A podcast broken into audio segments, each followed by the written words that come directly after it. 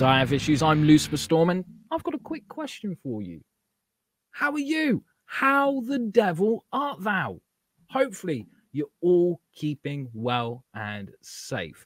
So, as some of you may know, I, I do this little one man shoot the shit podcast, and I haven't done it for a while. It's hard to keep up with because when you're doing it on your own, you got no one else to talk to. But that changes tonight. This is like the 11th reboot of this podcast, and I'm going to be doing it with a guest this evening. But before I introduce our guest, I just want to remind everyone that I'm working on a book called Lady Satan An Angel in a Killer's Dress. You can see the cover up on screen right now. I'll show you a couple of pages whilst I talk about this book because this book Ah, I, am really pleased with how this book is coming along. I've been working on the Act Two or Issue Two for some of you out there. And as you will remember me mentioning, there's going to be a little announcement concerning this book on Halloween. That's right, Halloween. I'm going to be making a very special announcement concerning this book. And if you want to know what that announcement is, you need to go to lady satan.com and sign up to the newsletter. Don't worry, you won't get spammed. Just every now and then,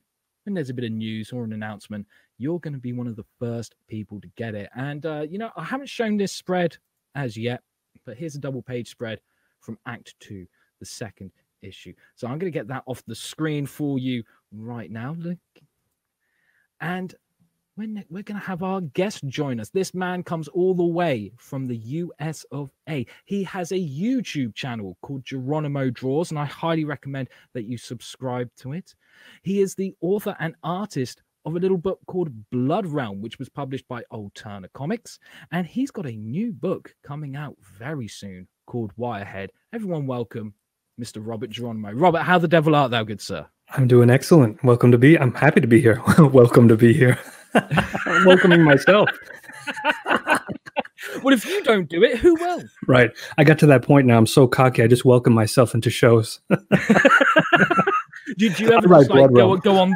Did you go on to like random people's shows? They haven't even invited you. You just turn up no, and go, "Welcome." Me. I just welcome, welcome me.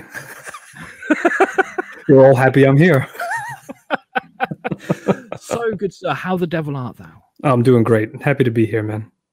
Excellent. I'm glad you're here because last time uh, you joined me on the live stream, it was with my my main man Russ Leach on our show. Is it just us? And it was getting to that point towards the end of the show where it was like, no, we're running out of time. Why? Why? I. I, am finding out about some of your passions, and there's some of my passions too. Yes. So we we can rectify that this evening. But I think the first thing, the 1st mm-hmm. thing we need to cover is your new book, Wirehead. In fact, if I click a couple of buttons, I shall bring up the cover. Look at that. That's yeah. a beautiful. That is a beautiful, beautiful cover. Is this a book that? Because I know with Blood Realm you mm-hmm. wrote and drew it. Right. Uh, with this book, have you just written it? Have you just drawn it, or have you done both once again? This one I had on the back burner for a while and I did all the concept art of like Wirehead, the designs. I had all this stuff. It actually started as a short story and only eight pages. And then I was like, you know what? I want to take this on, but I'm just so swamped with Blood Realm that I know if I do it, I'm going to have a nervous breakdown. so I felt the best option was to hire or work with an artist. So luckily, you know, I'm very picky. So I ended up working with an artist that I trust. He actually was my former hmm. student. And oh, yeah, worked with him for a while. He really spent time honing his skills, and we both have an affinity for horror. So I felt like it was a perfect fit. And when I was giving him my concept art and everything like that, and I saw what he was doing with the characters, I was like, this is exactly the vibe we're going for. Because I felt like it needed a comic book feel, going back to like the old EC comics from the 1950s, you know, mm. because my style is very illustrative in a way, you know, a little bit more like Sergio Toppi, Moebius, stuff like that. Yeah. So I felt like this needed that American comic, you know, 1950s look kind of. Awesome. Mm-hmm. Awesome. I, I, just, I absolutely love the cover. As I was saying to you before we started this stream, there's something about it that reminds me of like cosmic horror movies yeah. like Thing and The Void. Oh, yeah. And, and you know, I'm, I'm sure it's probably a bit cliche to say this, but a little bit of Stranger Things as well. Oh, sure. Know? Yeah. Well, it's I, anything I, 80s now. Yeah, exactly. But no, that that that's a beautiful cover. So you you, you mentioned that this started as, as an eight page story, and then it Mhm. kind of it kind of grows from there. I I feel you so much on that because the amount of times I've sat down and gone right, this idea it needs to be a short story.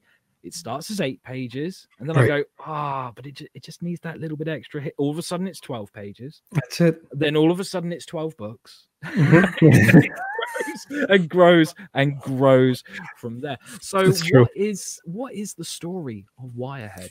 It is an homage to those classic slasher films that we love so much from the 80s. You know, it's except that it's a cybernetic beast that is terrorizing these unsuspecting teens in the Pocono Mountains. So it's it's very, you know, exactly what you expect, but there's going to be that, you know, Geronimo Blood Realm twist and vibe that comes into it. Um, putting my own personal spin on the slasher genre, and I feel like there's not enough slasher comics. I feel like we need more of that stuff. You know, Yeah, yeah. I mean, uh, like, what stuff do we really have when it comes to slasher comics? I mean, there's there's some old uh, Nightmare on Elm Street stuff. Uh, like like Marvel put out some Nightmare on Elm Street stuff. Wasn't a They big did. fan of that. right? W- No. We had some Friday the Thirteenth, some Texas Chainsaw Massacre, but nothing like really new and original and unique. Exactly. Yeah. And I felt like, I just feel like during times of turmoil, I Mm. feel people need something cathartic. And when we look at slasher films back in the, the 70s, we were coming out of the Vietnam War and they were craving, like they had all this pent up aggression. They were so frustrated. And what, what, what was the release? You know, some guy in a mask killing all these people, you Yeah. know, and it, it, it's there's, a release when you see that stuff.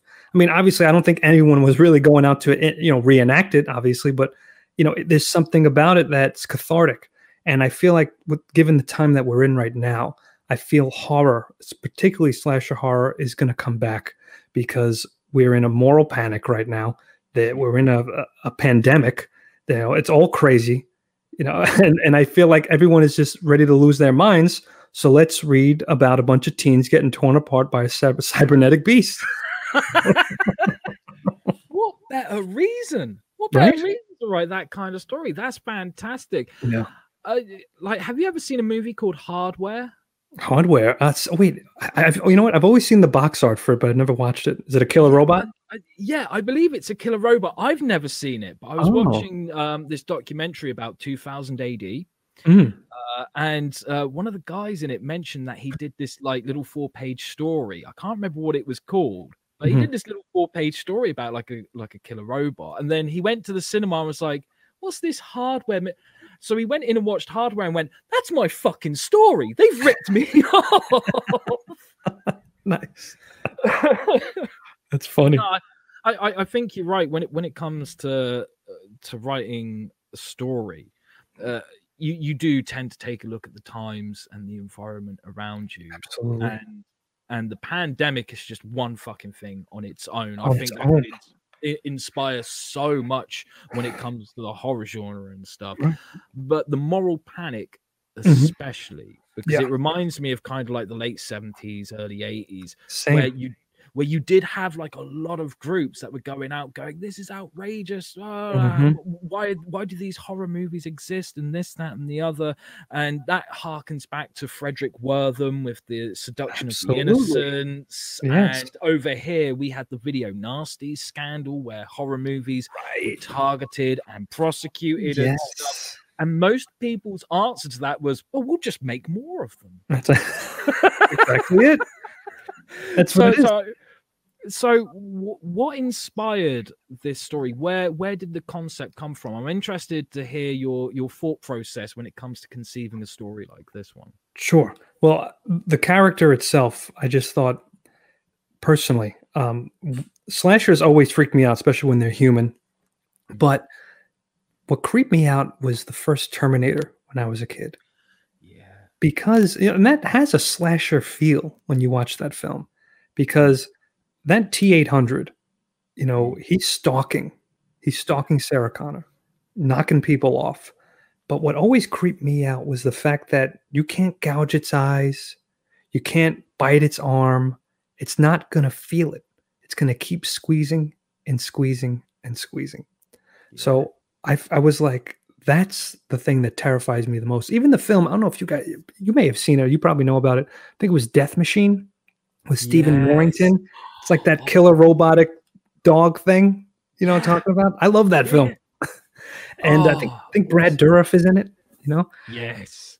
and, and it's uh, the idea that this thing can chop down on you on your leg, but like you can't do anything to make it feel pain to you know relinquish its its grip.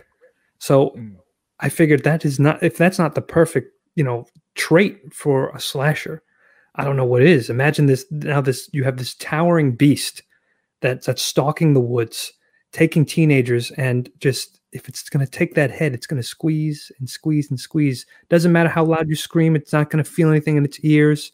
You know what I mean? You can bite it as hard as you want, may even break your own teeth, but he's just going Yeah. to keep squeezing until. Oh man, yeah. See, th- those are the reasons why I quite like uh, exorcism and possession stories. yeah, Is because if you're the one who's being possessed, it's like, well, no matter what I do, it's not actually harming this demon inside of me. It's just hurting me. yes, Oh, I fucking love that. That's great because I Yeah. find like um especially since the early 2000s when people have approached horror because we had pushed the boundaries quite a lot with ha- with horror leading up to the early 2000s. Mhm. That that bred the extreme horror genre. Yes. The the hostel, right? Is that what we're talking about? Yes, yeah, Hostel's probably like some later. mainstream kind of Oh, extreme okay. horror. But Yeah. but yeah, like a lot of people call it torture porn, which is, which is a definition I don't really like because Right. I don't I don't watch those those movies and think, oh yeah, Right. you know, that's sexually getting me off. I watch them and go, that was fucking gruesome. I like it. Yeah, exactly. you know, like you said, it, it it's cathartic. It is. It, it completely is. And that was out of the the 9/11 post 9/11 films. So Yeah. we see that the ante was pushed with, with Mm. those films because after that, you know, you know, traditional slasher didn't work anymore. Now Yeah. we, we you know, it was a whole different vibe. So what do they do? Now it's like we need even more catharsis. We need like people getting tortured. So Yeah. it's fascinating how the audience responds because there was then you have the Saw films during the same time. Yes, yes, and and because of that, I think you, I think a lot of writers were like, oh, okay, so when it comes to like writing a horror story, Mhm. it's about the most gruesome ways of killing people, Right. And that can be a, a good aspect of it, but it's kind of forgetting about the story And the the lead character and their their internal struggles and Exactly. stuff, and to me, that's a very important part of storytelling. Oh, 100%. And I think that's what happened. I think, and that's why the slasher genre kind of died out because even horror films lately, you know, it ended up being now loud noises. That was Yeah. it. Just loud noises to get you to jump because you didn't expect it. And story became an afterthought. It was about how can we just, you know, give you jump scares and get you wild, you know? Yeah. So what I'm doing with Wirehead, I'm really consciously trying to merge all of them together. We're gonna have character story and you know some guts and all that good stuff. Fantastic. Fantastic. So when does the Indiegogo campaign launch for Wirehead? So it launches October 13th, and I can't wait. I figure that's a good date, right? The 13th. Yes, that's a fucking fantastic day. And I just want to let everyone know that the link to the pre-launch campaign is down in the description box down below. It is so worth mm. signing up to it. I did it earlier. I'm still waiting for the for the email from Indiegogo that goes, "Are you sure you, you want to, you want to subscribe to this?" I haven't had that yet, but when You it comes I-? I- I'll- fucking right, I do. I want more Yeah. stuff like this because, like, don't get me wrong, like I I love comics of of all different types. Sure. You know, I like I like those slice of life comics like Craig Thompson's Blankets. That's that's a particular favorite of mine. yeah. Uh, I also love that weird surreal stuff like Charles Burns's Black Hole and Mhm. Daniel Clowes's uh, like Yes. Velvet Glove cast in iron. You know, there's there's something very yeah. David Lynch Yes. about about about those comics. Yeah. Well, I- I- the art very much is is akin to Charles Burns when you see it. I, I have some previews I can show you. Oh, fantastic, fantastic! We're gonna we're gonna look at them in a 2nd Mhm. Uh, and, you know, I I dig superhero comics as well, but I really miss those kind of Vertigo outlaw comics. Yeah. Like like we don't get much of them anymore. Like you you can look at certain comics today and go, oh well, this is akin to like Iron Man in the eighties. Right. or this this is akin to this in the 70s and so on Mhm. but but you don't really pick anything up and go this is like a modern sin city or this is a modern preacher No, yeah, it's true. It's true, I, and and that has a lot to do with the industry itself and the way it's just driven itself into the ground. it's going to be blunt, but I feel we we're in the midst of an indie renaissance, and I think you're going to get a lot more of those stories. Again, I was a lot of the big publishers all told me that Blood Realm was was just there wasn't an audience for it. They said, "Oh, it looks great, story's cool, but like you know, uh, we can't really sell this to anybody." But clearly, um, they were wrong because Peter was able from Alterna was able, clearly able to sell it. So, you know, it's it's in the we're in the midst of a, a no risk you know environment and creativity. You know what I mean? And with indie and Indiegogo and stuff like that, it's everything's a risk. It's a risk because you're hitting that launch button, and you know Yeah. it's it's it's stuff that would people wouldn't take a chance on because they're maybe too scared to publish it. yeah yeah absolutely and a lot of the a lot of the publishers now they've forgotten what it's like to be hungry Yes, They- they- they're like oh well if, if the book doesn't do well that's fine because we've got this movie and that's going to make a billion That's it. dollars easily and Mhm. and, and it's a false God, security. Yeah. And they're like, oh, we don't want to offend anyone. And it's like, hold on, back in the day of the comics code, Mhm. you guys were pushing against that any which way but loose. And Yeah. now you're agreeing with it? Oh, it's crazy. It's It's- absolutely insane. It's it's so weird, and that's why I feel you know I was like now's the time for Wirehead. I really felt like that because I've been sitting on this story for a while. Because like I said, it was a short story first, which I'm probably going to include in the book because it's actually kind of like a prequel. So, uh, you know, I just felt like you know I wrote this thing about six five years ago. I said, look what's going on now. People have all this you know pent up stuff. Now's the time for Wirehead. Now, now's for something insanely crazy, bloody, you know, just slasher all the way through. It's time. And who knows if things go well? I mean, like since the 80s, can you really name any new slashes that people are like, oh my God, I love that? Like, how many know. people look at a Nightmare on Elm Street and call them the Freddy movies? Right. Right. right? Yeah. no one does that with Scream or I know what you did last summer. And they were probably like some of the the last slashes that we that we really got. Yeah. But who knows? If you do this right, maybe Mhm. people will start going Wirehead. It's all about Wirehead. This is Oh, that would be great. That would be that would be really great. oh, absolutely. Especially as I, I mean, I don't know about you, and I can't speak for everyone on the planet, Mhm. but I'm I'm meeting more and more people who, like me, they're looking at like the the new books that are coming out from mainstream publishers. They're looking at new music and they're looking at new movies and going, it's all polished and It sanitized. Yeah, basically, it sucks ass. You get, you get the odd movie or the odd book where you're like, Yes. all right, that that's the exception to the rule. But look at all this shit. Yes, and, it, and it is. too- It's just shit. It, it is, and it's it's the that'll do mentality. Everyone's like, ah, that'll do. That it's fine. It's fine. Yeah, but but can we make this better? Is this is this the best we can do? Doesn't matter. That'll do. Print it, ship it. it it's it's so comfortable, and it sucks because you're not pushing the medium. You're not pushing storytelling. You're just you're just here. You're milk toast, as my friend says. You know what I mean? Yeah. and that's what's going on. And I want to push boundaries. That's why I made Blood Realm. I was like, this is art that you wouldn't see in comic books, and mm-hmm. this is kind of a story that is is dark. It it takes Lord of the Rings and mix it with The Exorcist and real twisted stuff. Yeah. And I, you know, because when you see what's out, you're like, why would I just want to copy what other people are doing? It's so boring. You know, I'm not going to chase a trend. I want to make a trend. I mean, do you really want people looking at your work and going, "Yeah, you're th- what you're doing here? It's just like Alan Moore." Right. Or do you or do you want them to look at that and go, "That is uniquely Robert Geronimo"? exactly. Right. That's exactly what you want. Right? yeah. And look, you're gonna be you're gonna be influenced by people, and they're gonna see your influences.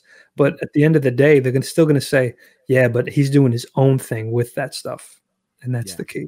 You know, Yeah, I, I mean, I, I'd rather see creators like yourself who are swinging for the fences. They're they're Mhm. taking chances and saying, "Okay, this isn't Captain America, but right?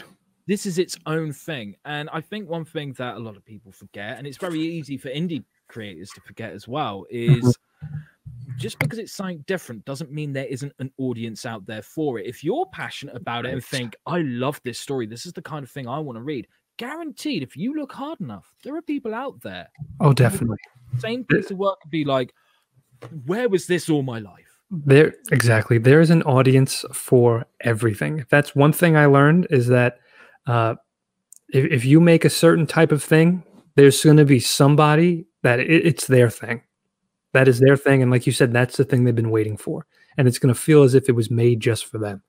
So, you know, and that was the response I had. I'm very fortunate with Blood Realm, and I'm hoping that I'll have the same response with Wirehead. I'm sure you will. I am sure you will because I know I'm not alone when I say there's not enough horror comics out there. Not enough. espec- especially original horror comics. Yeah, right. And with a style, with the art style that you've got going on, just from that cover alone, there's something Mm. very. It you look at that cover and you like, oh, I'm going to be in for a wild ride. But there is Yeah. also something very pleasing about the art style as well. Mm. Yeah, and I think it's because it has that comic book feel, you know, the traditional look to it. Uh, Michael, the artist, has a great sense of black and white. Um, they're very rich. Originally, it was going to be in color, and I showed the colored versions to Peter Simeti, and he was like, you know, oh, it looks cool. And then all of a sudden, I accidentally sent him the black and white, and he was like, "What's this?" And I said, "Oh, sorry, I, I accidentally sent you the black and white files." He was like, "No, no, no, no. Are you kidding me?" He was like, "This is how it looks without color." And I said, "Yeah." He was like, "No color. You you cannot put color on this work." I was like, "Really?" He was like, "I'm telling you right now." He was like, "This is too rich. This is going to look great, and it's going to have a phenomenal black and white horror book feel." You know, Mm. so I was like, "Okay." And uh, now I can't even imagine color. You know, that's why the the the cover is perfect because it has that two tone kind of vibe. You know, Yeah. I think what a lot of modern colorists do is that they kind of overpaint. You know, and you, you you lose that line work and you'll see is that there's a lot of line work done in michael's work Oh, that's what I like to hear. I'm a sucker for black and white comics. yeah the whole book's gonna be Uh, black and white a lot like some of the earlier comics that I worked on, I was in that mindset of like, yeah, but most readers they want color. And Mm. then like like with Lady Satan, I was just like, well, fuck them. I want to do black Right. and white. I Well- think I'm allowed one project where I get to say, no, screw 'em, Yes, I'm doing it my you're- way. you're right. You, you know who wants color? I'll be honest. It's it's the industries because in like comic shops because they they they're afraid because diamond won't take a book on that that doesn't have color. That's how they were. It was a nightmare with diamond. So now with peter he was like and they're they're not with diamond anymore. He was like frigate let's do black and white. We don't need to do what they want so we can get into their good graces Yeah. Besides, manga is doing gangbusters. come on. it's Selling, selling like volumes by the millions. It's and they're all black and white. all black and white. Uh, Well, that's a whole nother thing. It drives me absolutely crazy how you know Diamond in the modern industry just doesn't understand what they're doing because it's like, like what's wrong with you people? Yeah. Like like we're all sitting from afar and just watching them. It, it's almost as if they're just sat there with a hacksaw going, We're gonna hurt you, and then they're cutting off their own arm. And we're just and we're just sat back really confused, just going, Yeah. What how's that What- meant to hurt me? I don't understand. I think you did more damage to yourself there. yeah, exactly. And then they're like, ha, bet that really hurt. We'll check it out. We're gonna cut off the other arm now. Right, right. and it's just like guys, they're just not fucking learning, No. they? No, they're really not. And you know what? Good. Let, let them not learn because people are going to come to us. That's what's going to happen. Yeah, That's it. absolutely. I mean, it's like, um, have you have you seen it chapter one? Yes. Right. I, I've I've told a couple of people this, where you you've got one character, Henry, who's meant to Mhm. be horribly, horribly racist. Right. And when he sees the the black character, who I've forgotten the name of, I'll remember it once the show's over. When, when he sees him, the only thing he says to him is "Go home." At no point did I think he's racist. Right. It was like, look, look, I get it. You you don't want to offend the audience, and you don't want to offend the actor who has to play that character. But how are we meant to understand how horrible something is if you don't show us how horrible something is? And that's Well, that that's a gripe for me with Oh, yeah. mainstream in in general. If Oh, you yeah, want me to it's be watered down. horrified, horrify. yeah, it's watered down, and that that's what irks me too. Even in children's books, you know, uh, I had a children's book series, and they were saying the book was too scary, and I was like, well, how are kids supposed to know what fear is, and how are they supposed to conquer it if they don't know what it is? Yeah. It's like, give me a break. You know, it's like too much of this pandering. You know, it's like you, you're really just hurting them in the end. Well, it's kind of uh, an abusive codependency with the with the audience and the studio or the publisher or whatever. Oh, yeah. But because they're saying you're too weak, you're Mhm. too fragile Yes, to take this. But it's okay. you can't handle this. I'll I'll protect you. I'll protect. You. so when you do come up against something scary, it's okay. Come to mummy. Right, I'll except no one will be there. Yeah. And they'll freak out. Like, it's just it's really horrible to see that that's how the industry is going and it you know it's like i said it's not just movies it's comics and Mhm. novels and and so much more Yeah. And again, that's why uh, Indiegogo is going to be the place where you're going to get the fresh new stuff that's not going to be catering to an industry that is afraid to take risks. You know, it's it's it, in fact, it's really going to be catering to the audience that it's made for. Yeah, absolutely i mean i i've had a couple of people say like oh you should take uh, lady satan to this publisher or this publisher and i've No, just turned around and, and i've just turned around to them and just said no they wouldn't take it for love nor money because i'm No. not going to hold back i'm not going to censor the the, the story Right. And, you know, I, I've I've had that before in the past where like I worked on a book called Jericho and I, I had someone approach me about making it a film and I was like, okay, I'm I'm listening. Mhm. And they said, okay, but what we want to do is we want to take out some of the bad language, we want to take out some of the violence. Uh, we know in the book the character is is is sexually abused from a young age by her father, but we want to take that right out. And Of my course. response was, Oh, yeah, the movie's not happening. Right, exactly. yeah, you can't do it. I mean, look what they did with The Crow. Uh, and I love the one that they made, but uh, James O'Barr was like pulling his hair out during those producer meetings because they wanted to have Michael Jackson play The Crow and it- they wanted it to be a musical. He was like, "What? Like, Yeah. what are you guys talking about?"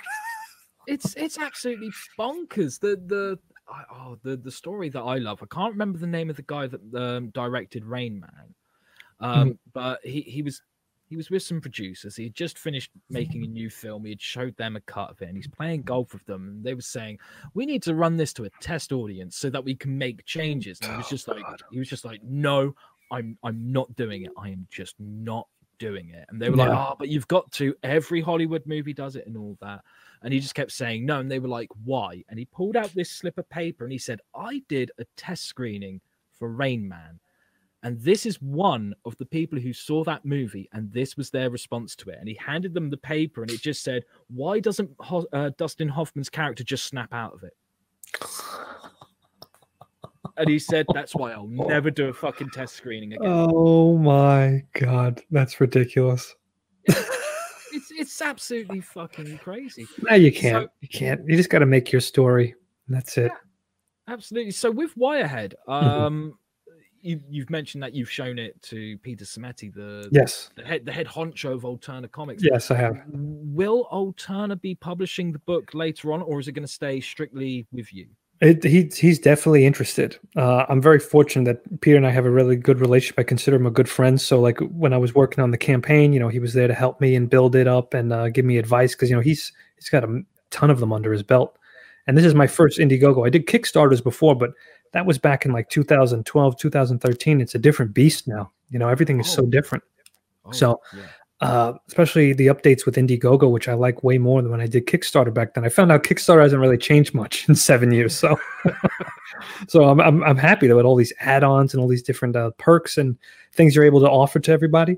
So he's definitely interested in the book. We'll just you know I don't want to make any announcements or say things first, you know, until we see how it goes. You know, it always drives me crazy when certain studios are like, "Oh, uh, the movie's coming out, but we just we just announced the whole trilogy is going to happen." It's like, well, why don't you wait till we see the first film and we decide if we like it before you start uh, shoving down the next two movies down our throats? You know? Yeah, fucking right. I mean, like, could you imagine if someone like David Cronenberg or Quentin Tarantino got up on stage on Comic Con and went, "Here's my cinematic universe." Yeah, exactly. Like, like May 2022, Pulp Fiction 2. It makes me tired. like you Pulp Fiction yeah. 2. Yeah. Yeah. I'm just tired. You know, I'm like, oh, all right. So there's no anticipation. You know what I mean? It's like yeah. drives me crazy. When I see the Star Wars list and I saw the Marvel list, I was like, all right, well, I know it's coming out. There's no shocker anymore. You know, there's no anticipation of waiting. It's yeah. just there's no surprises. So and and like it spoiled things when they were sort of like, oh, Spider-Man Far From Home that will come out after Endgame, and Endgame hadn't even come out yet. It was just Infinity War, and we were like, I remember that. So Spider-Man dies in the end of Infinity War, but he's coming back for this. Something tells me Endgame's been spoilt just ever so slightly. That was ridiculous. I know that was really crazy, but I will say this though: my plan is to make, if it goes well is to make some kind of slasher universe, like a different slasher book every October. Because I have other Ooh. characters I'd love to. I got you going. Ooh. oh yes. Yeah, I have other characters, so it'd be cool if I can do. You know, uh, I won't name the next character if it if Wirehead does well. You know, one year, and then next October will be the you know the next one, and mm. it'll be a fun thing for me to do every Halloween. Oh, fantastic! So, what was like the biggest challenge of writing Wirehead? Just, I would say, uh, writing a script because I usually don't do that. So that was the, that was the tough thing for me because I know in my head exactly what I want, you know, because I'm an artist as well. So now I have to, you know, I don't need to be as specific for myself when I write Blood Realm because I know exactly how I need it to be. But now when I'm working with an artist, like, oh, I need to really describe what I'm seeing, but not too much because I still want him to do his thing. You know, I don't yeah. want to be a totalitarian, even though I am a little bit. No, I, I, don't want to say totalitarian. I'm kind of, I'm just, uh, you know, I know what I want. I'll put it that way. Yeah. oh, speaking of which, he just popped in. Mike oh. O'Shea is the artist. He said, "Hey guys, that's him." Hello, Mike O'Shea. How the devil art thou, good sir? We're going to have to get you on the show at some point so we can talk to you about Wirehead as well. Yeah. Oh my goodness. Oh, Let's speak of the devil just now. That's kind of creepy. Right? Oh, he's kind of like the the YouTube chat version of Candyman. Mention his name a few times and boom, he just turns up. That's fantastic. Yeah. So, so yeah. So uh, basically, um, you know, it was it was that was the challenge, and because I kind of when I work on Blood Realm, it's kind of like reverse. It's like that Marvel method where I I know what the story is. I have certain dialogue beats that I definitely want to happen, and then I, I draw it and then I write the words because I like the art to uh, the I'm sorry the words to serve the art rather than the other way around. But for Wirehead, I had to actually write everything out, do the script. We tried the Marvel method in the beginning and it wasn't quite working the way we wanted it to. So I was like, you know what? I'm just going to take the time and really flesh things out. And it's good good that we have a good relationship where it's like, hey, you know what? I think I meant to say this instead for this panel. And he's like, okay, no problem. You know, so that's that's what you want. You want that kind of you know you want to be in sync with your with your artist. You know, the whole creative team in general. Yeah, yeah, absolutely. Because last, like, last thing you want to do, I've seen people do this in scripts, and I was guilty of doing this back in the day. Is where you go right, panel one. I want it to be this shape. It needs to take up exactly this much of the page, and in that panel, you need to put this, this, this, this, this, this, this, this. Yeah. This. It's so easy to to forget that it's like, well, the artist has a voice too. Yeah. If you if you tell them too much, then you might as well just silence them. You might as well turn around and go, actually, fuck you, I'm drawing it myself.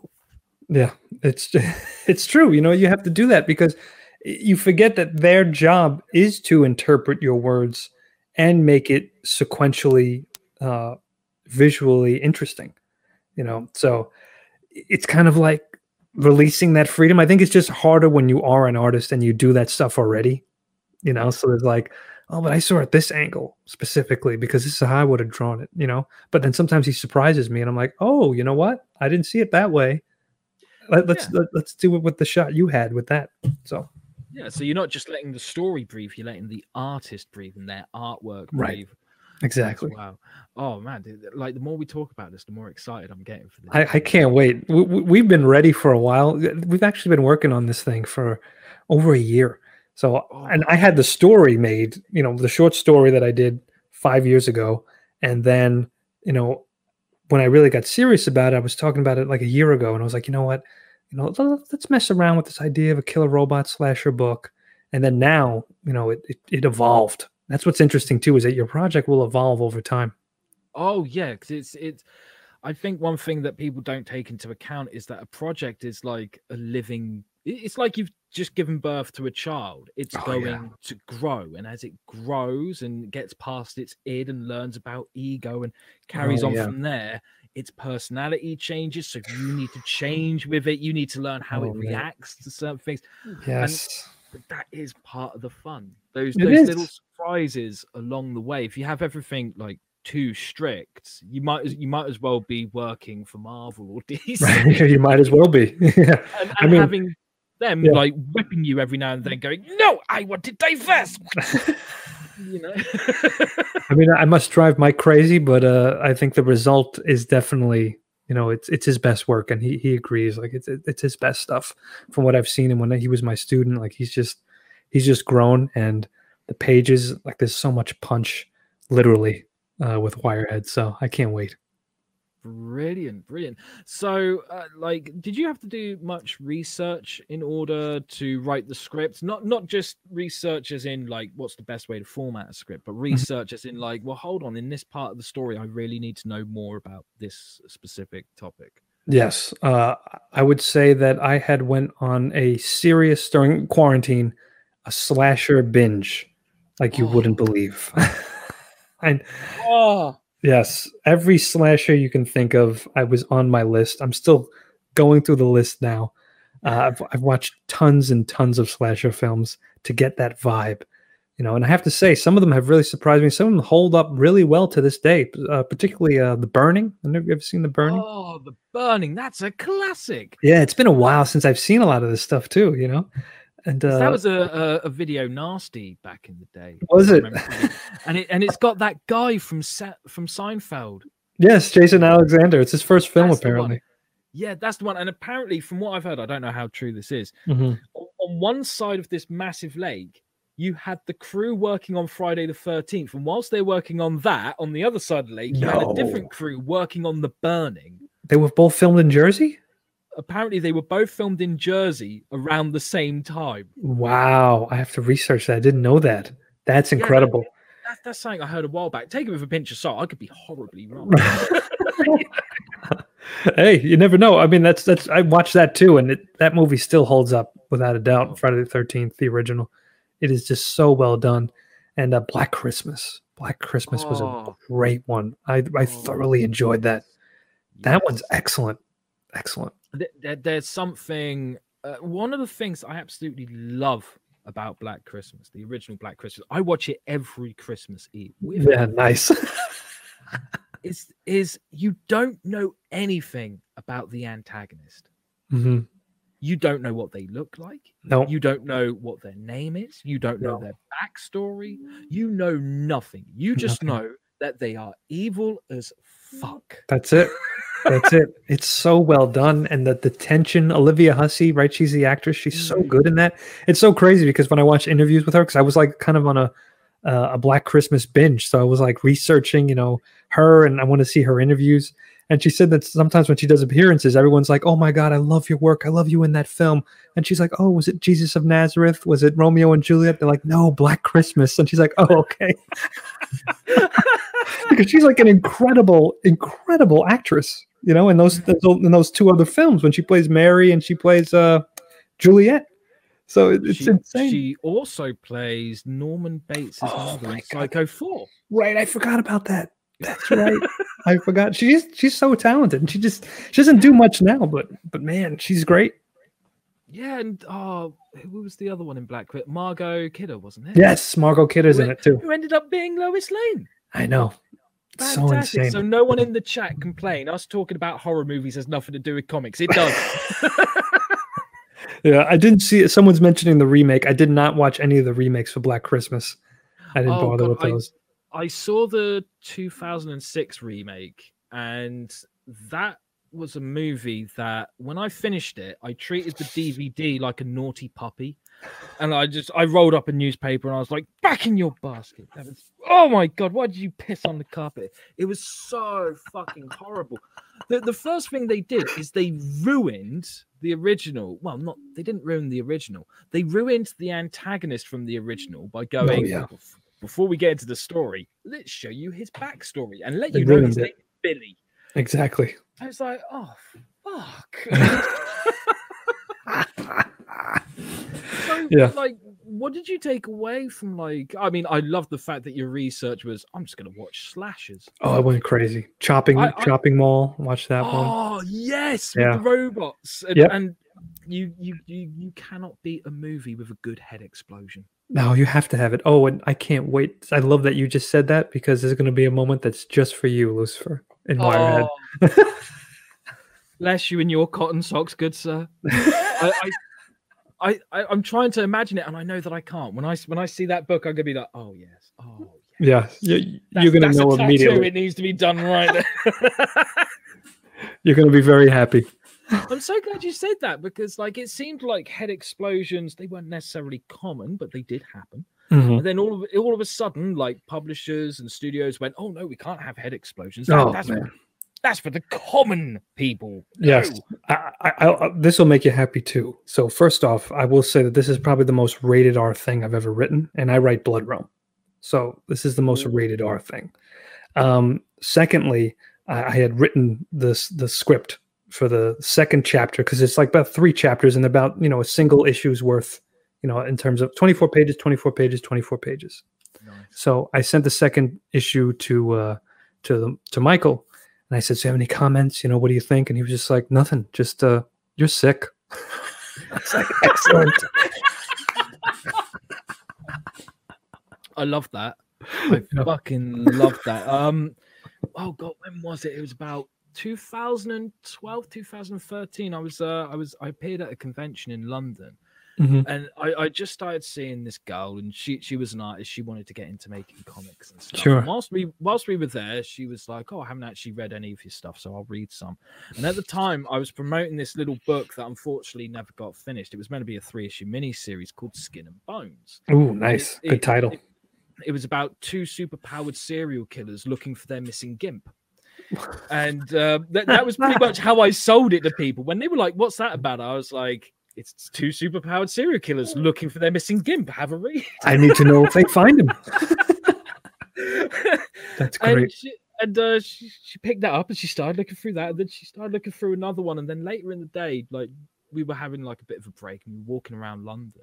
And she was really quiet. And I thought, oh no, have I upset her? What have I done? Like, like if I said something really inappropriate or something. And I said to her, I was sort of like, Are you all right? And she was like, Yeah, it's just you're really nice to me, but then I read your work and it's fucked up. And I can't wrap my head around it. Yeah, it, you know, they what what people don't understand is like, yeah, we're nice guys, but we have to vent in our art. Oh, yeah, we have to if we vent. Don't we're not nice guys. We're not nice guys, exactly. It's hundred percent right. Yeah. So with this research with the slashes, which which by the way, I love the fact that even though the book's finished, Mhm. you're No. still doing the research. Good man, that's dedication. Yeah.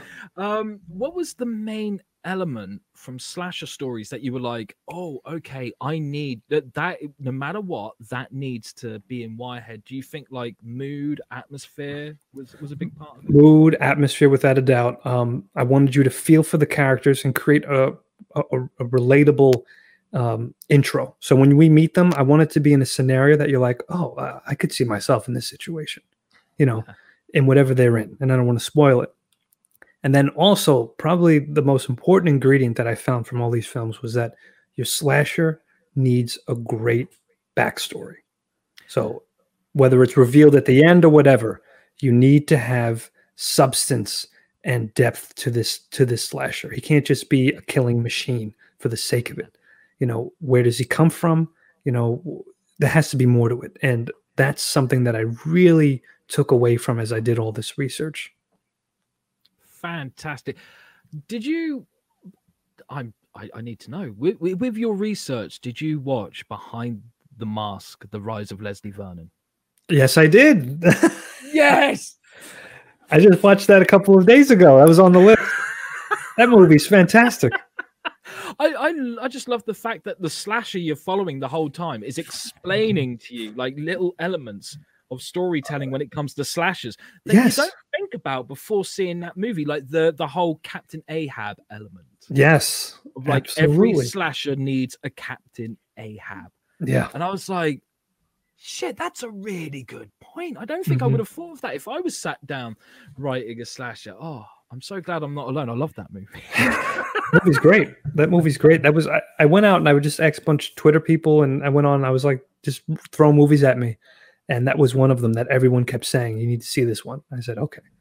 So Excellent, because at one point they were going to try and make a sequel, and I think they were trying to crowdfund it, and it didn't like uh succeed. It didn't. no, it didn't. Yeah. So they so they started turning it into a comic book.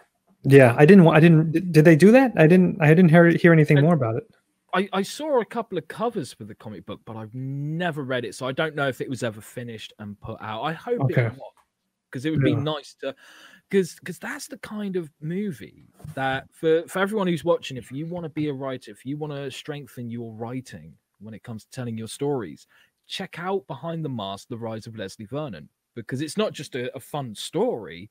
They're teaching you little elements that you don't normally learn in your creative writing classes. Right. In fact- In fact, there's probably a lot of English teachers out there going, "No, don't do that." yeah, I, I thought the film was really well done, and also uh, even Japanese horror. I started uh, diving back into um, One Miss Call, but like the original.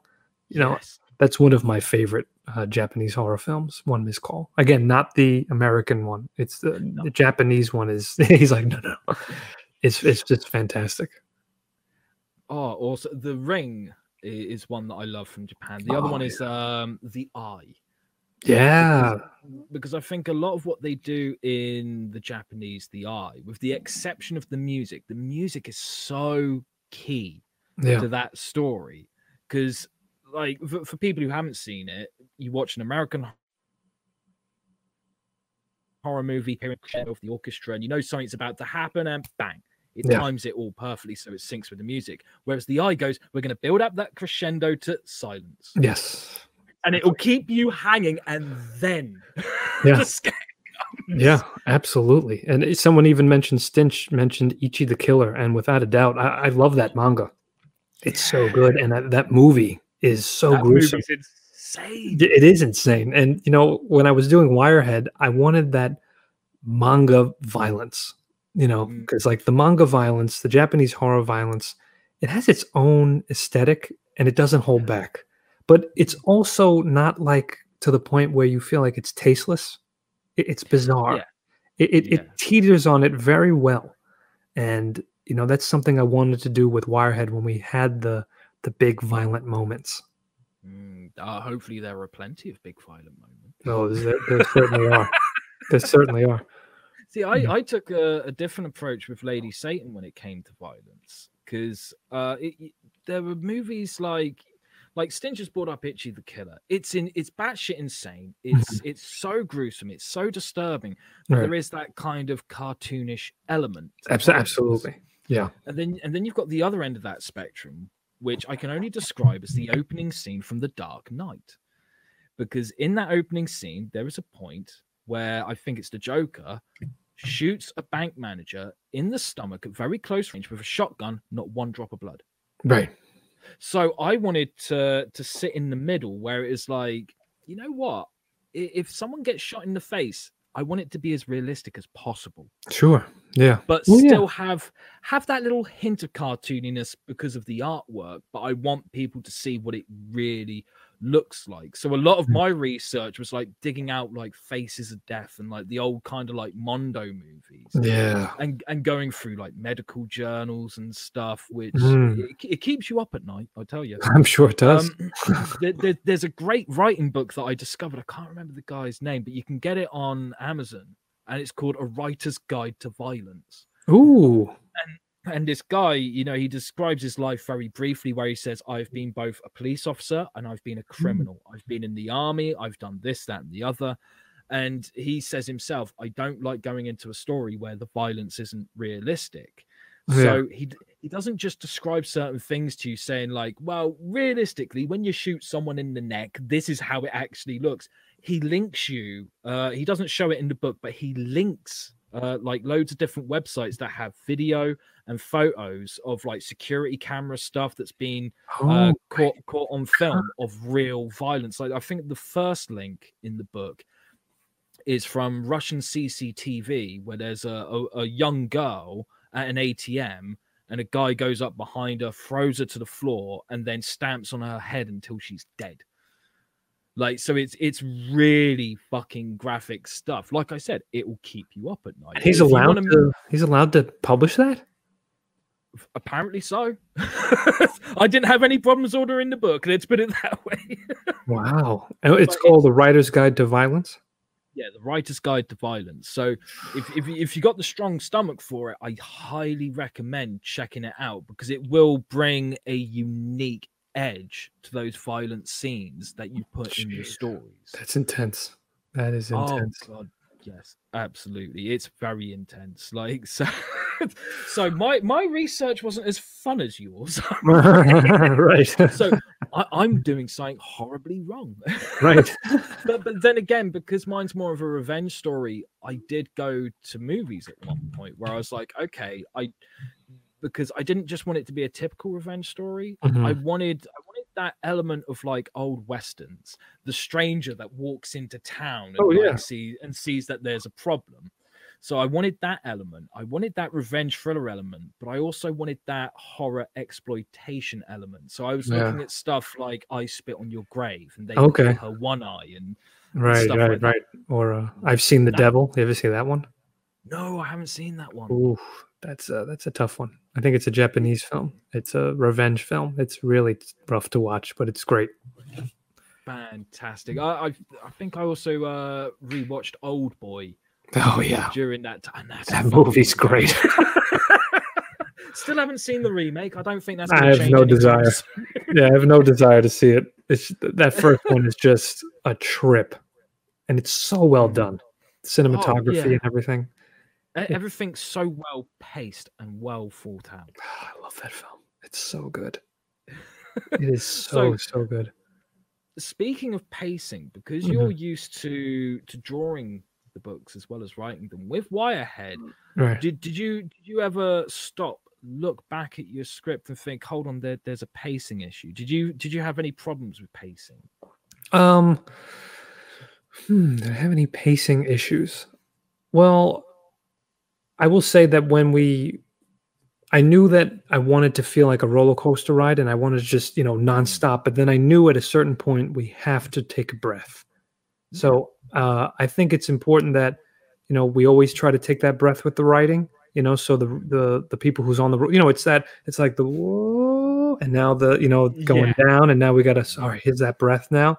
Oh yeah, but we're going back up again. So, so yeah, I, I, I if I knew that we were going too far with the with the nonstop, I was like, okay, this is just going to be like a headache. So let's tone it down a little bit and give that breath to kind of add some character development. Fantastic. And I just want to quickly say thank you very much to Stinch Whackbacker in the chat because he pointed out the Writer's Guide to Violence was written by Rory Miller. Rory Rory Miller, yeah, and he said, oh yeah, I saw the Devil as a South Korean film. Yeah, oh, movie's crazy. Oh, bless them. The the, the Asian the, the Asian cinema is just something else. They Something. they have a stomach for any I mean, even Junji Ito, you know the the manga. yes, It's yes. unbelievable. Uh, Oh man, did were there any points uh, with Wirehead where you were like, okay, this scene's pretty fucked up. This scene's fucked up, but it's staying in. Oh, this one's a bit too far. I don't think that's staying in. Um, no, I wanted to keep everything in there. Yeah, if there's only a moment that I was like, okay, you know what? Maybe, maybe I'm gonna save this particular kill for later because this other person should get it. So, but it's there. Everything is there. Oh, fantastic! Th- th- th- this just sounds like my perfect book. I think you're going to enjoy it. I, I really can't wait. Like I said, we've been the, the campaign is is literally like ready to go. Um, can I share it so you guys could see it Yeah, before we yeah, go? yeah. Please do. Please do. I'll do the share screen thing. I think uh, so you guys could take a look at it. It's only a couple of people have uh, have seen what it looks like so far. So, can you guys see it? Can you see it on your end? Okay. Yeah, I can see it on my end. Yeah, so uh so we have the whole thing here and there's the logo which Peter Simeti designed by the way, which I think he Oh, did a fantastic. Yeah, he did an unbelievable job. It has a Evil Dead meets Friday the 13th like it's just he nailed it. He totally nailed it. And uh we have the featured perk here which is 50 US and you guys get a lot of bang for your buck. You get two copies of Wirehead, both signed, one of them with a head sketch by Michael. You get Blood Realm volumes, both signed, three Wirehead prints, and a trading card. So, and the book is over 80 pages. oh man, yeah, I know. It's uh which perk I'm going for. yeah, I figured, you know what? Like, if we're going to do a featured perk, I wanted people to get a lot of merch and a lot of fun stuff. And of course, that includes all the backer unlocks. So you're going to get piled on. so, oh, wonderful. and here's the cover all ready to go. Uh, it's with the lettering, uh, with the Wes Locher. Uh, I can't, can never, I don't know if it's Locher or Loker. I think it's Loker. I, I've interviewed him before, but uh, he's doing the lettering. I forget every time I see his name, I want to pronounce it a different way. So yeah, then we have the Blood Realm pack with Wirehead, and then uh here's some of the black and white by Michael. So you could see like when you look at those black and whites, it's very rich. Ooh, yeah. And this is this is the first page. We literally start bang right into it. These two kids are running. Nice. That that's wonderful. Like like the the energy from the movements. That there's, there, I don't know if it's just me, but there's kind of like that hint of Archie comics kind of. Mm, yeah, it. yeah, I that's a good point. dig. Yeah, he's got a, a really fun way of of illustrating characters and faces that it's like Archie, but like eh, you know, and again, like that EC horror comics vibe, you know? Yes. Yes, I know exactly what you mean. Yeah. It's like the faces and everything. So and the line work, obviously. So Oh, and he's really not scared to use blacks. no, definitely Good not. man. Yeah, definitely not. Uh yeah, we have a, only a couple more pages. I think only one more one more after this one. Of course, we have to have a creepy house right in the story. How could there not be a creepy house? It'd be rude if you didn't have that in there. Oh, the, the lettering really sits well with the artwork as well. Yeah, he did a great job, Wes. He's a fantastic letterer. Is the lettering done traditionally or digitally? I think he does it digitally, and I think that's just a testament to how good he is because sometimes I Yeah. can't even tell. Yeah, I was going to say it looks traditional. Yeah, to me. he, he's excellent. That's that's awesome. Yeah. And there's the beast is like the first time they see him, the car crashes with all the characters in it. I love this page and all the expressions here. Mm. And we have great stretch goals, uh, the backer bonuses, and then I'll give you guys a, a peek at the prints that'll be included in some of those packs. This is- Yeah, this is art by Christian Rossi, and he absolutely knocked this one out of the park. Um, I sent him a couple of designs of Wirehead, and he went and he took it and he just did his Christian Rossi spin. He does Void Walker for uh, Blood Realm, he, and Trespasser he did. So you know he's right at home with the horror stuff. Oh, that's fucking fantastic. yeah, and I wanted to give him that Victorian, you know, Frankenstein like coat. You know, yeah, yeah. Oh, it works so well. Yeah. And the Oh, cybernetic wow. horror. And then uh, this is my print. So this this is my print. That's gonna. It's like a retro. What do you call it? like a retro movie poster? You know? Yeah, it, re- it reminds me of like uh, an exploitation kind of movie poster. Yes. Yes. So this is this is my design and my drawing of Wirehead, and I was like, you know what? Let's put this on like a poster, and we could make this like two tone like Blood Realm. So we ended up doing that. that would make a great T-shirt design as well. Yeah, it would, right? that would be Oh. cool. It really would be cool. And then we have one more. This was actually someone did fan art of Wirehead when I Oh, posted it, and I love the design so much because he kind of gave those jack o' lantern eyes. Yeah. And I love his line work. His name is Michael Odom. So I said, you know, Michael, I love this so much. Can I put this in the campaign? He said, go for it. So you Oh, guys will get this black and white. Yeah. Oh, that's amazing. Well, October 13th can't come quick enough. I know. And then the T-shirt. we have a T-shirt here. So. Oh, I'm a sucker for T-shirts. Yeah. This. Oh shit! All of a sudden, I can hear my credit card screaming again. It's going no. Think about Christmas. think about Christmas. and then we have the Wirehead trading card. So on the back, you'll have kill stats and like a little like prose written in the back of the card. Oh, nice. Yeah. And this is a commission gallery. If people want to hire Mike and I, we're going to be offering to do some uh, nice big pieces like nine by 10. I'm sorry, nine by 12. So yeah, Man, this is that, simple. That Freddy and the, the Danny DeVito penguin. Oh yeah, that one there. Yeah. Oh yes, that's. Thank you. Oh, yeah. And this is Michael's black and white work, and uh, yeah, that's it. So I'm, I can't wait. Um, I'm just super thrilled. It's going to be soon. Um, it's going to be really wild. Like Ooh. I said, guys, there's yeah. a link in the description box down below to the Indiegogo like pre-launch page. Go sign up. I, I, I already have. There needs to be more people signing up for this because I, I have a feeling this is going to be one hell of a killer book. Pun Thank intended. Thanks, man. And uh, Stinch said uh, Mr. X and Nemesis. Yes, huge, huge influence was Resident Evil and uh, Resident Evil 3 specifically. Uh, when I played that game and was it like 1998, 1999? I think that was 1999. Uh, Resident Evil 3 Nemesis. See, that that's where I let everyone down. I'm not a gamer, so I. Okay, you're not. All right.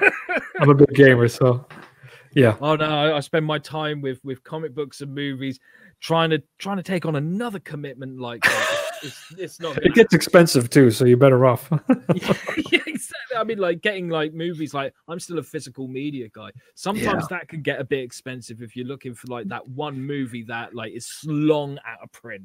Oh yeah, like the Phantom. I don't know if you're familiar with the Phantom. I love that movie from the '90s with Billy Zane. With Billy Zane, yes. Yeah, it's impossible to get that Blu-ray, and I'm so fortunate. I bought that like eight years ago, and yeah. I had to pay thirty dollars for it on eBay. Now the thing's like almost a hundred bucks. So, it, ah. yeah, movie's incredible. So I'm glad I was able to get a hold on it. Oh man, like I've had that with a couple of movies. Like there's a movie called Begotten Mm. Don't know if you ever heard of it. It's this black and white kind of like oh. art house horror movie. Like it opens up with God disemboweling himself. and like the DVD was so long out of print. This is going back a few years now. Like the cheapest copy you could find was around 400 bucks. Wow and I was lucky that one day I found someone who had an original copy for a hundred bucks, and I was like, "Fuck it, I've got to do it. I'm never going to find it. Just got to do it." The, only oh. thing that hurts is like when you do something like that, and then all of a sudden the re-release comes out for oh. ten bucks, and you're like, "No, no." Oh god, that's brutal. that's brutal. Well, I, have got to say this has been an absolute pleasure, and I hope oh, yeah. we do this again real soon. Definitely. And and best of luck with Wirehead. Like I said, I think it's going to be a killer book. I hope that everyone and their dog signs up. Me too. Yes. As soon as possible. That'd be well, great, guys. That that brings us to the end of this show. Hopefully, I'll do another one in the not too distant future. Yeah. Until next time, take care of yourselves, take care of each other, and stay awesome.